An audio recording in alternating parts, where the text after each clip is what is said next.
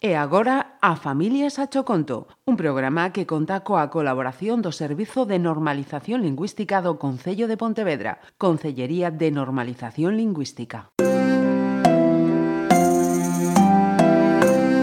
A Familias a Choconto,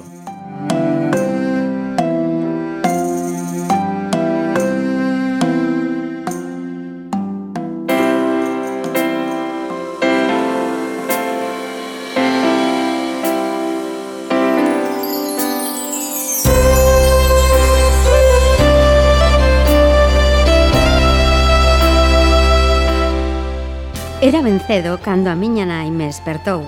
O ceo estaba escuro aínda, mas ela non paraba de repetirme hoxe será un día moi especial.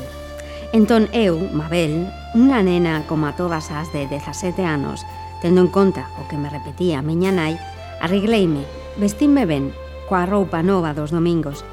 Peitei o cabelo liso e rubio que eu teño e fun onda ela.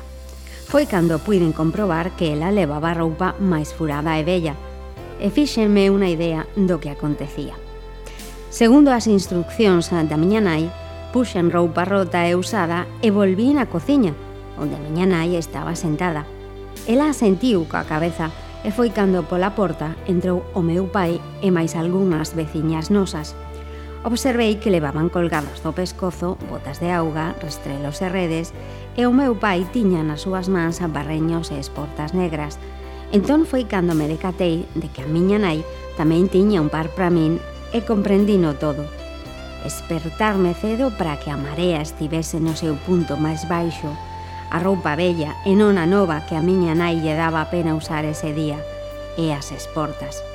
Agora todo tiña sentido, Só era unha nena máis de 17 anos que ía a seca por primeira vez no 1949. Saín pola porta, con toda a miña familia cara á praia máis próxima. Hoxe en día, Mabel, a miña bisaboa, ten 82 anos e contame que desde aquela época agora as cousas cambiaron moito. A maioría da xente xa non vai a seca, pero aínda así segue sendo un oficio que nunca se perderá ni ninguén poderá impedilo. E loitarase para iso.